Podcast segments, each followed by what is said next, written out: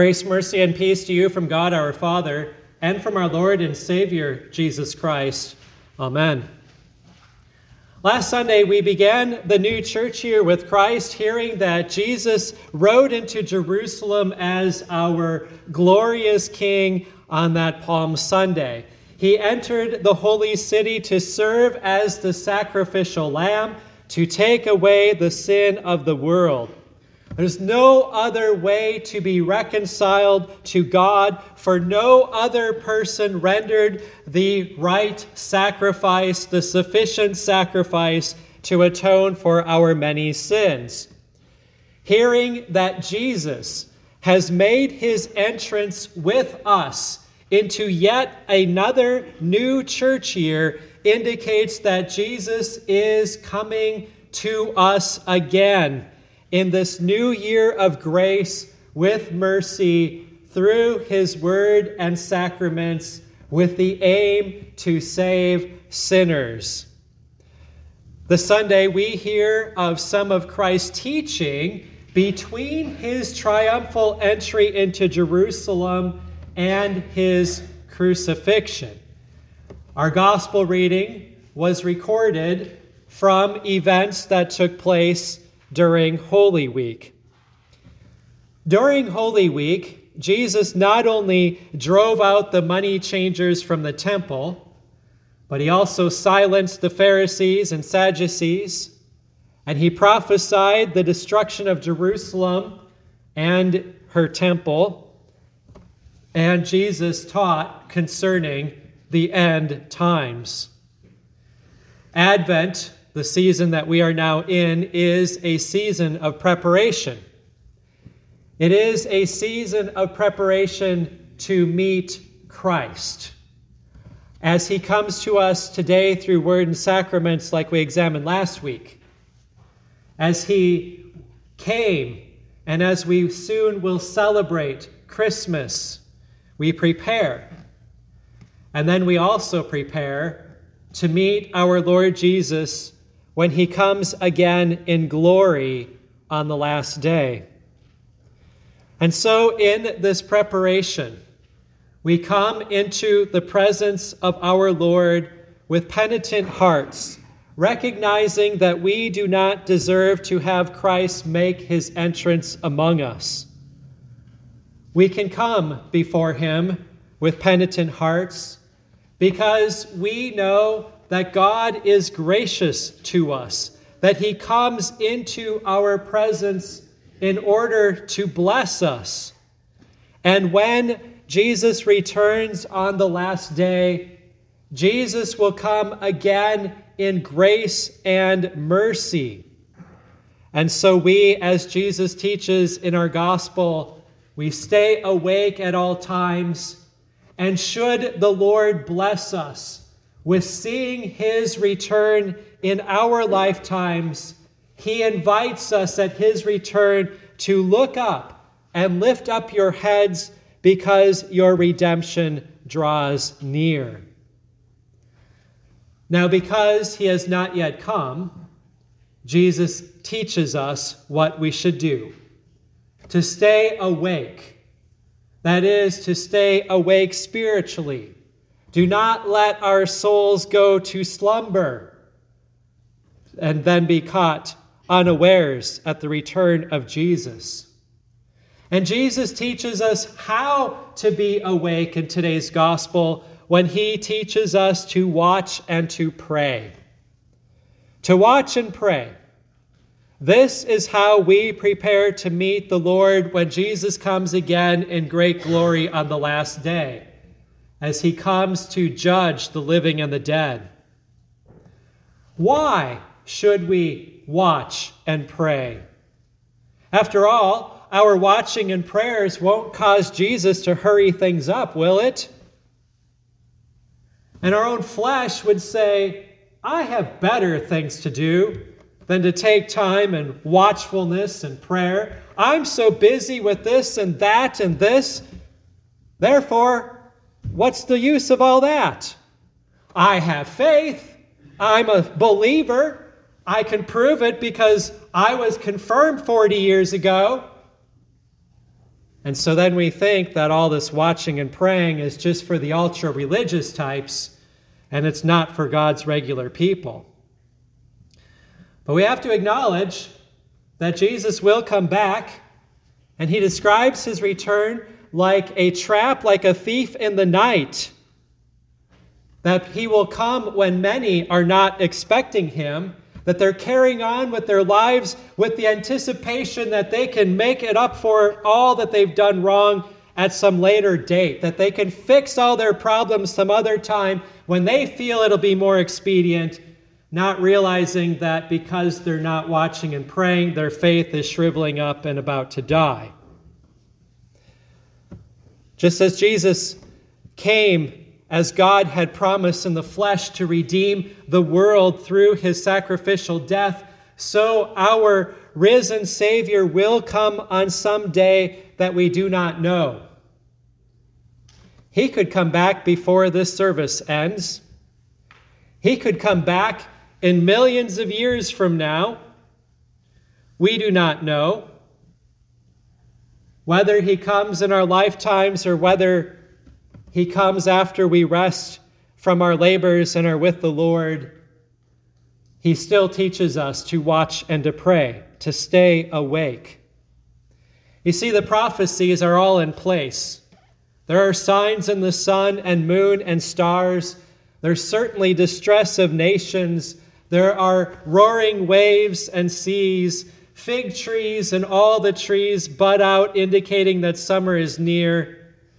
And because the signs Jesus spoke of are taking place, know, my friends, that the kingdom of God is near. We watch and pray because the return of Jesus will be sudden. And so, my friends, do not listen to all those false prophets who are busy trying to do a bunch of gymnastics with the scriptures and numbers to determine a day and time and place when he will return. All who have prophesied so far have been proven to be wrong. And so instead of listening to the false teachers, listen to Jesus. Know that he will come suddenly like a trap, and he will come when many are not expecting him to come. For suddenly the Son of Man will come in a cloud with power and great glory, and all the dead will be raised. Jesus will, in a moment, uh, come back, and he will separate the believers from the unbelievers and he will usher with him all who believed in Jesus into the new heavens and the new earth. But for those who refuse to repent of their sin, those who are caught unawares, those who are busy planning on Jesus to come back some future day, those who die apart from the faith, they will be raised to condemnation forever in hell. They will not be given a second chance, for no one is saved apart from faith in Jesus, because Jesus alone paid for the sins of the entire world. We watch and pray so that we will be prepared.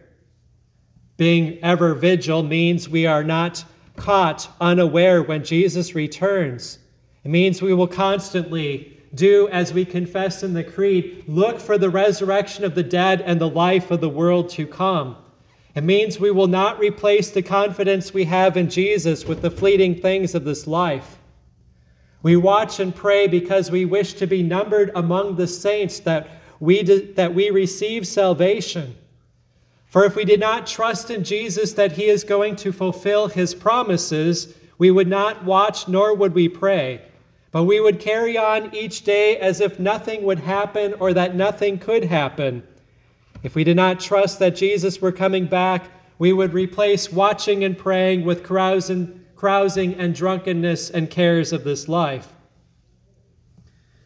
The church, in her wisdom, has chosen today's gospel to remind us what we ought to be doing as we prepare to celebrate Christmas and the new year. There are lots of parties that take place this month. It is good for family and friends and coworkers to get together. But as we do so, we need to remember our Christian identity as we gather together. Is it a time of gluttony? Too much food, sugar, alcohol, and even expensive gifts? Is it a time in which we lose focus on our Savior, getting so caught up in the preparations that we're not listening to the Word of God?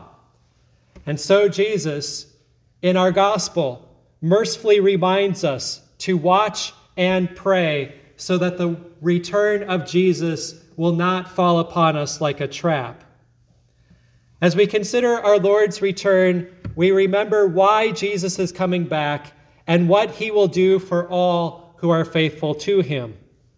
You see, God had originally created paradise, a perfect world, when he made the world in six days and rested on the seventh. He placed Adam and Eve in a perfect and wonderful garden for them to take care of and for them to have dominion over the things of the earth. But then Adam and Eve rebelled against God. They replaced God's word with lies and half truths. They ate the forbidden fruit, and in doing so, they brought the entire world into corruption and sin, which brings about death. What we have now is a fallen world, a world that is filled with heartbreak and sorrow and misgivings. We, as we carry out our daily lives, endure many trials and crosses. We see so much evil. We experience so much evil, as we ourselves have done much evil in thought, word, and deed. The return of Jesus means that he is going to come back and set everything right. At his first coming, Jesus made the payment for our sin through his death, offering himself as the innocent ransom payment. In doing so, he swallowed up death in victory, and he also defeated the power of the devil. Now, God, in his mercy, has chosen to let the world continue just as he had done for thousands of years before his first coming. Now the gospel is being preached to all the nations. The light of Jesus Christ has spread across the globe. And when Jesus returns, he will recreate the heavens and the earth. When he does so, he will make death impossible. He will raise our bodies from the dead, and he will make them glorious, immortal, incorruptible bodies. He will make us perfect in every way, and He will make the place in which we dwell with Him to be perfect in every way. All tears will be gone. We will see God face to face with our own eyes, and we will live in His presence. Such glorious things await us. And so, our desire is to watch and to pray for these things. But what does it mean to watch and pray?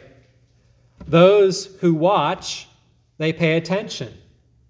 We confess in the first article that God has given us our eyes, ears, and all our members, our reason, and all of our senses. Our God given eyes will see the return of our Lord Jesus Christ. In preparation for his return, or in preparation to depart from this life, our eyes are used to see the Word of God. Our eyes are used to safely navigate ourselves into God's house each Sunday morning. Our eyes see colorful depictions of the, of the faith, both in our sanctuary and as we read various devotional literature or look at Christian artwork, and our eyes are used to see the text of the hymns so our lips can sing the praises of God. God gave us our ears to hear the word of God. We are reminded by the blessed apostle that faith comes from hearing and hearing through the word of Christ. And so our ears hear the word, and in doing so, the Holy Spirit works faith in us through that word. Our ears hear the lovely sounds of music which aid in our expression of the Christian faith. Our ears are, in fact, the primary instrument of God to watch and to be ready for the return of Jesus. And therefore, our ears are in use to diligently listen to the word as it is read and preached and sung. God gave us all our members and our reason, which are instruments of God to also watch. God is preparing us to meet Him when we go to the altar to receive the body and blood of Christ. With our own mouths, we receive Christ who feeds us of Himself for the forgiveness of our sins. In the sacrament, the Holy Spirit is strengthening our faith so that we are ready to meet the Lord when He comes again in great glory. Part of our watching involves examination just as we examine ourselves before coming to receive the sacrament. In, in an examination, we are continually confessing our sin. We are admitting our guilt. We are being reconciled with our neighbors. We are forgiving our brothers and sisters in Christ and we are crucifying the flesh with its passions and desires, mortifying that flesh, turning away from the temptations of the devil, the world, and our sinful nature. We watch over our lives and conduct. So that's what it is to watch. What about to pray? We are to pray without ceasing. Pray when you get up and when you lie down, when you eat and when you are sorrowful, when you are joyful casting all your burdens upon the Lord, for he cares for you. We give him thanks continually for all the good that he has done for us. As Christians, we pray throughout the day. And our prayers are not meant solely to be a solitary act. So while it is good and fine to pray alone, we must also pray together collectively. As families, we pray together. Our families are to have a family altar. Usually that means sitting around the div- dinner table or at the bedside and praying to God, reading devotions together, engaging in prayer, word, and song. As we read the scriptures, we see plenty to pray about. And then, of course, prayer comes about collectively when God's people gather together in his house. This is one of the primary aspects of our various church services prayer. By being attentive in our frequent attendance, we are, my friends, watching and praying. Ultimately, to watch and pray, to stay awake, means to have faith. This does not just mean head knowledge about Jesus' birth and death and resurrection and return, but it also involves saving trust, trusting that Jesus will truly do as he says, that he alone is our Savior from sin, that he will shepherd us through the time of judgment, and that he will acquit us and judge us righteous on that great and awesome last day. Many, though, do not trust that Jesus will do these things. They show their lack of trust when they do not watch and pray. For if they truly trusted in Jesus and not in their own devices, they would cling to him alone and they would go to where he promises to be found. Jesus declared in today's gospel that heaven and earth will pass away, but his words will by no means pass away.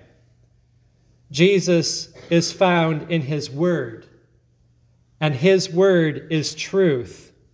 For Jesus does not deceive us or mislead us, but he teaches us that which is truly good, right, and salutary. And the Holy Spirit works saving, trusting faith in us through that truthful word. That way, when Jesus returns, and all these things take place that Jesus has spoken of, we will have strength to stand before the coming of the Son of Man, and we will be ready. In fact, if we are ready to receive Holy Communion, then we are also ready for Jesus to return. For we are meeting the same Jesus in the Lord's Supper as when he will come back to judge. The same Jesus who was who, who, who, could, who could cause bring about judgment to people as they come to the Lord's altar when they receive him unworthily is the same one who will bring about judgment to those who do not believe in Christ. But when we are prepared in faith, having pled guilty of all of our sin, and trusting in Christ alone for our salvation, we are prepared to commune with Jesus both in this life and in the life to come. And we know that the very Jesus who invites us to look up and lift up our heads because our redemption draws near is the same Jesus who is our good shepherd, who will come to give us that gift of life and salvation. For the Christian, that day will be a good day, and therefore we continue to pray with the church Amen. Come quickly, Lord Jesus. Amen. The peace of God, which passes all understanding, keep your hearts and your minds in Christ Jesus to life everlasting. Amen. An offering for the Lord will now be received.